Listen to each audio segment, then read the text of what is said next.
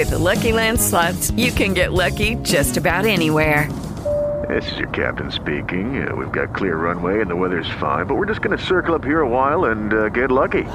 No, no, nothing like that. It's just these cash prizes add up quick. So I suggest you sit back, keep your tray table upright, and start getting lucky. Play for free at LuckyLandSlots.com. Are you feeling lucky? No purchase necessary. Void where prohibited by law. 18 plus terms and conditions apply. See website for details.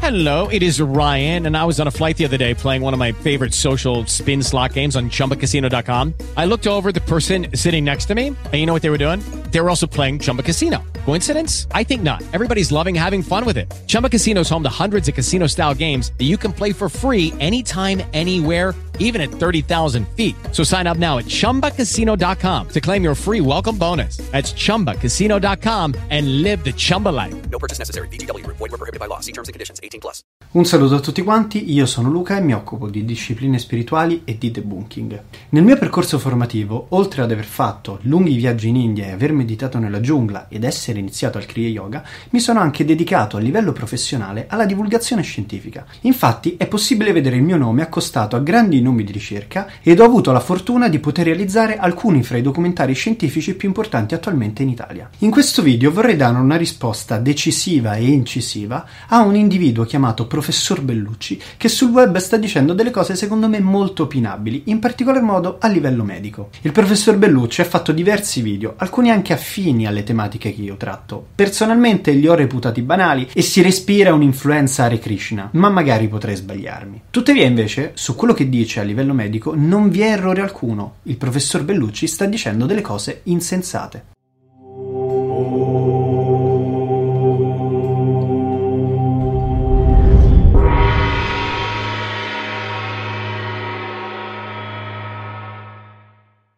Tanto per cominciare, parlare di medicina occidentale ormai nel 2016 è alquanto ridicolo, dal momento in cui a livello accademico universale, sia in America che in Cina, che in India, che, che in Europa, ovunque praticamente, è accettata come medicina che funziona, quindi non si parla più di medicina occidentale, perché gli stessi identici principi della medicina che il medico italiano applica qui in Occidente sono gli stessi identici principi scientifici che un medico in Cina, un medico in Giappone, un medico in America applica, quindi la scienza è universale, non è geolocalizzata. Il professor Bellucci dice che l'unico interesse della medicina occidentale, ma abbiamo visto che la scienza è mondiale, quindi l'unico interesse della medicina, quella che funziona, sia la malattia e non la salute. Questa è una cosa totalmente insensata, perché abbiamo migliaia e migliaia e migliaia di scienziati e di ricercatori che ogni giorno fanno studi e test per cercare di trovare delle cure a tutte le malattie che ancora non sappiamo gestire.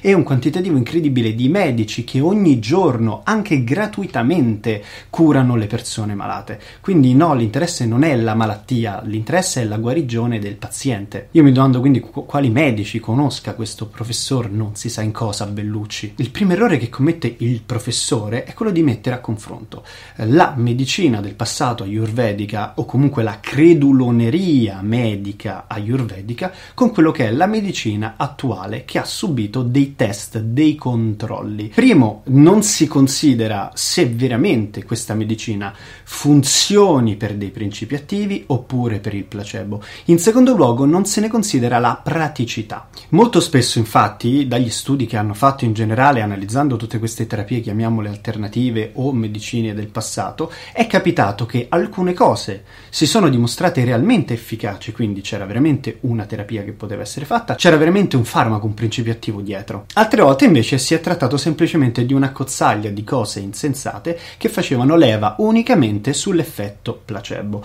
perché fondamentalmente c'è sempre poi quello, credere che una certa pratica ci porta a guarire inevitabilmente stimola il nostro sistema immunitario, stimola la nostra reazione, stimola gli anticorpi, stimola tantissime cose che ci portano quindi comunque ad accelerare un processo di guarigione naturale che noi abbiamo all'interno del corpo. Ma a volte tale processo non è necessario, per questo entra in gioco la farmacologia, per questo entra in gioco un principio attivo, ossia quando il corpo da solo comunque non ce la fa, ecco che abbiamo bisogno di un mezzo esterno che lavora all'interno del corpo per ottenere una guarigione. Per quel che riguarda quindi l'Ayurveda, ci sta una serie di pratiche che non ha minimamente alcun fondamento, minimamente alcuna funzione, non ha minimamente niente di niente di niente, sono scemenze che credevano alcuni del passato e non ha senso rimanerne attaccati solo per un motivo fideistico. Queste cose vanno superate, bisogna andare avanti. Ed è in merito proprio all'andare avanti che ci si rapporta poi con quell'aspetto invece dell'Ayurveda che funziona veramente perché magari ha un principio chimico dietro, perché ricordiamoci, la natura si esprime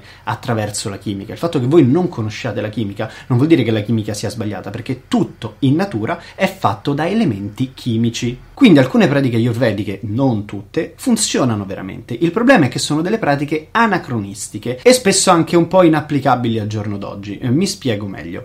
La medicina contemporanea non nega assolutamente l'erboristeria, non nega assolutamente il rimedio, chiamiamolo naturale, perché la farmacologia nasce dallo studio prima dei principi attivi nelle piante e poi si creano di sintesi. Ma qui è una questione di praticità. In caso di influenza, per dire, io avrei bisogno dell'acido acetilsalicilico. L'acido acetilsalicilico è naturalmente presente dentro il salice. Ora, per quale motivo io dovrei stare a coltivare un'intera piantagione di salice per poter estrarre, o meglio, per poter magari fare un decotto con le foglie di salice per avere la giusta dose di acido acetilsalicilico quando l'esatta identica dose io posso ottenerla molto più facilmente, molto più a basso costo usando un prodotto di sintesi. E di sintesi non vuol dire che chissà come viene creata. C'è una cultura batterica che riproduce semplicemente, quindi è una cosa totalmente naturale in realtà il prodotto di sintesi, perché i batteri sono una cosa presente in natura, riproduce a larga scala quello specifico principio attivo, acido acetilsalicilico. Mentre invece all'interno delle foglie di salice io non ho solo l'acido acetilsalicilico, ma magari ho tantissime altre sostanze e queste sostanze sostanze non è detto che mi servano e non è detto che mi facciano bene. Quindi faccio un esempio molto banale. Supponiamo che all'interno di una foglia io abbia due principi. Uno che ad alte dosi mi cura l'influenza, un altro che a bassissime dosi mi avvelena. Faccio un decotto con questa foglia perché il principio che mi cura dall'influenza ad alte dosi mi fa bene, però poi mi ingurgito tantissimo di quel principio attivo sempre all'interno della stessa identica pianta che invece mi avvelena, quindi non è detto che poi il rimedio naturale faccia bene. Per questo si utilizzano i principi di sintesi, si sintetizza lo specifico singolo principio attivo che ci serve, in questo modo noi non prendiamo tutta una serie di cose che non ci facciamo nulla. Ora, quando si parla di una cosa semplice per dire serve la vitamina C, te prendi le arance e buonanotte, ma quando si tratta di elementi molto più complessi che magari mi servono delle dosi un po' più massicce e irregolari, ecco che invece la farmacologia che lavora attraverso la sintesi risulta estremamente superiore a tutte queste pratiche naturali naturali, estremamente superiore non per efficacia, poiché la chimica funziona esattamente uguale, ma bensì per praticità. Quindi pretendere adesso, nel 2016, di curarsi ancora con la Ayurveda è come pretendere di fare un viaggio, magari dall'Italia fino all'India, con un carretto. Per quale motivo io ci devo mettere 20 anni con un carretto quando invece in 6, 8, 10 ore con l'aereo arrivo? L'importante è arrivare in India, l'importante quindi è guarirsi, l'importante è stare stare bene. Per quale motivo allora utilizzare tutta una serie di pratiche ormai obsolete? Ancor peggio, a volte il carretto non c'ha manco le ruote perché, come si diceva prima, è il placebo. Quindi in quei casi in cui ti attacchi unicamente alla Ayurveda perché ti piace la Ayurveda, ma magari quella specifica pratica ayurvedica non ti serve per guarire, ecco che stai in realtà facendo un viaggio senza ruote e il carretto lo stai strisciando e quindi ci metteresti ancora di più di quanto ci metteresti in altri modi. Ergo, la tua proposta è totalmente anacronistica. Tu vuoi tornare indietro invece che andare avanti, mentre invece la scienza iniziatica antica indiana, ci insegna il progresso, ci insegna ad andare oltre, ci insegna a non attaccarsi alla forma. L'altra soluzione che proponi è quella che mi ha fatto agghiacciare ancora di più il sangue. In pratica tu dici una cosa storicamente giusta, ossia che a fine anno, se le persone non si erano ammalate, il medico ayurvedico veniva pagato. Tuttavia, eh, questa secondo me è una truffa a tutti gli effetti. Ti voglio insegnare una cosa, caro professore. Impara, quando tu dici una frase, a cambiare i soggetti e vedere se all'interno di un altro contesto, simile ma comunque differente, la tua affermazione ha senso. Parliamo, per esempio, di legge, parliamo di avvocati. Facciamo finta che non stiamo più parlando del medico ayurvedico che se non ti ammali viene pagato, ma parliamo di un avvocato che se a fine anno tu non hai avuto nessun problema con la legge, lo devi pagare. Poi chi se ne frega se tu magari non hai avuto problemi con la legge perché sei stato totalmente perfetto come cittadino, impeccabile, non hai mai fatto nulla di male, quindi sei stato Ligio e Pinto, lui non ha dovuto fare niente di niente il tuo avvocato, però a fine anno tu lo devi pagare comunque, perché tu a fine anno non hai avuto problemi con la legge, quindi vuol dire che lui è un bravo avvocato, anche se tu magari non hai fatto un cazzo di niente. E allora per quale motivo, se io per un anno intero non sto male, perché sto bene per i fatti miei, grazie al mio sistema immunitario, grazie al mio stile di vita buono, grazie al fatto che magari ho evitato di entrare in contagio con certe cose, grazie anche alla genetica che non mi ha fatto avere alcune malattie ereditarie, alcune malattie genetiche, eccetera, per quale motivo io devo pagare così a buco una persona solo perché sono stata bene. Sei stato bene? Grazie a me. Così damogli i soldi. Cioè, ti rendi conto che quello che stai dicendo è assolutamente insensato? Invece è molto più morale e corretto farsi pagare per la singola prestazione. Io sono stato male, il medico ha usato il suo tempo, i suoi strumenti, le sue conoscenze per guarirmi, servizio, richiesta, pagamento. E questo è il business che tu tanto critichi, ma che tanto è etico, perché darti i soldi a gratis solo perché tu in maniera autoreferenziale dici che io non mi sono ammalato grazie a te, cioè mi sembra un po' così, lascia il tempo che trova, che dici? E te sei anche un professore, possibile che non ci sei arrivato a sta cosa? Ed è inutile che tu dici che i medici nostri sono mossi unicamente dal denaro. Tanto per cominciare vorrei precisare che esiste il giuramento di Ippocrate e questo è un giuramento che comunque molti medici ci credono e seguono. In più ti vorrei ricordare che ci sono tantissimi medici in tutto il mondo, tantissimi, possibile che siano tutti corrotti al soldo del denaro? Non ce ne sta uno che dia le cure gratuite? Ah cavolo, ce n'è più di uno. Hai mai sentito parlare di medici senza frontiere? Persone che lasciano tutto, lasciano tutti gli agi occidentali per andare là nel terzo mondo dove si usano le cure naturali di cui tu parli, che invece muoiono come mosche perché muoiono, muoiono, muoiono, muoiono e necessitano del nostro aiuto, della nostra scienza medica evoluta per poter sopravvivere. Gliela portiamo gratis. Quindi non parlare di questi complotti perché è un complotto. È inutile che tu dici, come hai detto a fine video, caro professore, che la tua non è una mentalità complottistica, perché quello che dici rientra esattamente nello schema mentale del complottista. Cioè tu praticamente prendi un problema complesso e vastissimo, di cui non sai nulla, di nulla, di nulla, e mosso unicamente dalla pancia, con un atteggiamento da falso erudito che trae in inganno poi l'ascoltatore, vai a dare una soluzione semplicissima e banale. Questa è esattamente la mentalità complottista. Quando invece il sistema sanitario italiano, ma in genere anche quello mondiale, ha molte sfaccettature, molti cavilli complessi da capire. Non puoi banalizzare un argomento a questa maniera. E questo non vuol dire che tutti i medici sono bravi, tutti i medici sono competenti. Abbiamo avuto anche dei grandi cani, dei grandi ciarlatani. Mi viene in mente Di Bella, mi viene in mente Andolina, mi viene in mente Simoncini, mi viene in mente Lamereo, mi viene in mente tutta la medicina germanica di Hammer, la medicina antroposofica, tutto un carrozzone di idiozie che per fortuna poi, grazie ad organi di competenza che intervengono per la salvaguardia del cittadino,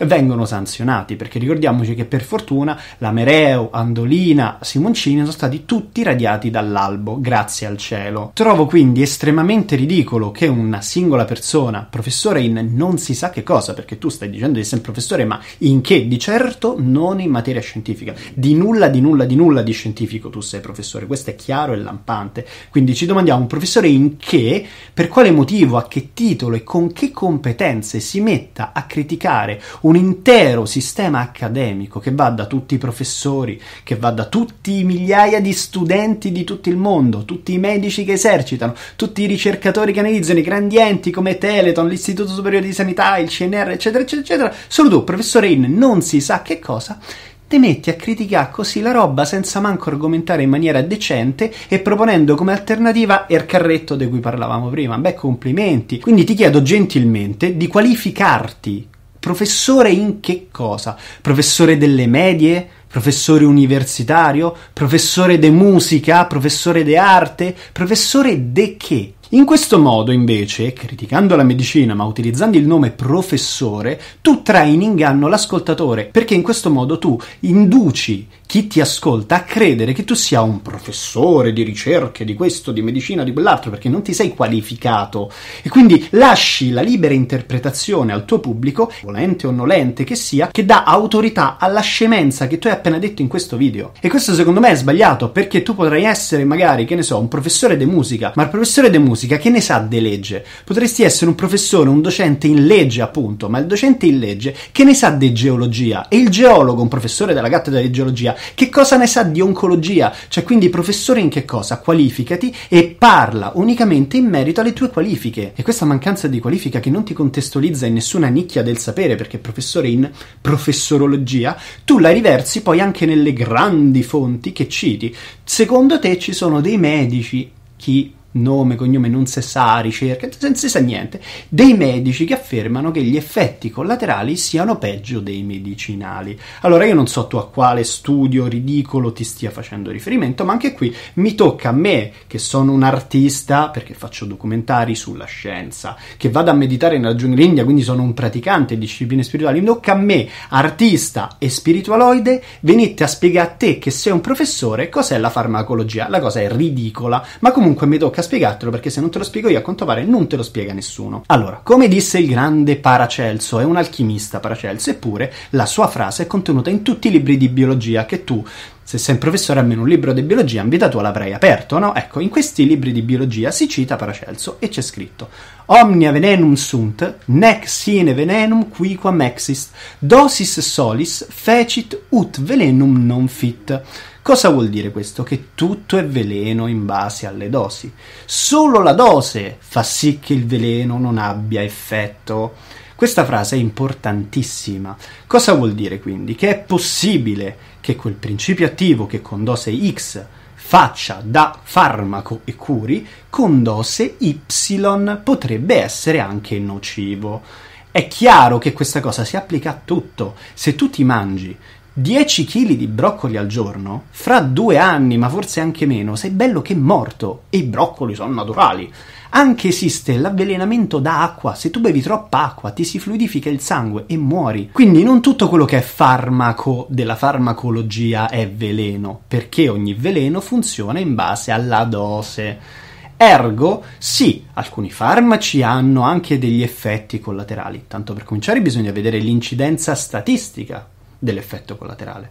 Non è che se io mi pio l'imodium perché ho la diarrea, poi immediatamente magari potrei soffrire di emorragia, adesso ho detto una stronzata. Vuol dire che su miliardi di persone che prendono l'imodium e gli funziona, c'è magari uno che ha avuto questo effetto collaterale, ma è giusto che all'interno del bugiardino te lo scrivono, perché è necessario sapere tutto quanto di un farmaco e non funziona perché ci credo, perché è la tradizione ayurvedica che mi ha detto che funziona così, tanto per. E questa è la differenza tra una medicina olistica, che non ha avuto nessun test, nessuna analisi, niente di niente di niente, e invece la farmacologia moderna, che è mondiale, perché la scienza è mondialmente riconosciuta, che invece supera una serie di test, cieco, doppio cieco, le varie fasi, dal silico al vitro al vivo, tutta una serie di e poi anche una volta che la terapia viene resa pubblica resa pubblica, non per forza commercializzata, perché per esempio noi abbiamo molte medicine convenzionate dalla mutua e quindi gratuite per noi, gratuite per il cittadino, e una volta rese pubbliche vengono comunque osservate per anni anni anni e anni. Cosa vuol dire questo? Che c'è un controllo rigidissimo da parte del Ministero della Salute, dell'Istituto Superiore di Sanità e di tutti gli enti di ricerca per garantire la sicurezza del cittadino, che è molto più etico e molto più evoluto socialmente rispetto invece allo stregone, allo sciamano che viene lì, ti dice la preghierina, ti fa a volte bere l'urina, ti fa bere i metalli pesanti perché l'amaroli è nella Ayurveda, anche lavorare con i metalli pesanti è parte della Ayurveda e poi ti dice sì sì guarisci perché te l'ha detto io, di il mantra e te passa. Cioè c'è un abisso di differenza sul tipo di attenzione che viene portato al paziente. E quindi se tu facevi tanto il discorso sulla morale, mi dispiace ma la medicina vedica moralmente risulta molto inferiore rispetto all'evoluzione che abbiamo adesso noi con tutta l'attenzione del paziente. E questo te lo sta dicendo una persona che va tutti gli anni, soldi permettendo, a meditare in India nella giungla, perché io sono iniziato al Kriya Yoga e tutti i giorni faccio una sadhana, quindi non ho interesse farmaceutico a dirti questa roba, è semplicemente una verità, visto che tu parli, la verità è che la verità è questa. Concludo smontando anche la tua sentenza finale. Non è vero che uno stile di vita corretto e la prevenzione siano l'unico modo per evitare le malattie. Hai mai sentito parlare di malattie ereditarie? Hai mai sentito parlare di malattie genetiche? Hai mai sentito parlare di contagio? E quelle con il giusto stile di vita, il giusto regime alimentare, non ce fai niente, te le becchi e basta. Spero quindi che comprenderai, oh caro professore, che l'unica verità qui è che hai detto una scemenza. Ma che è sta cosa qua davanti?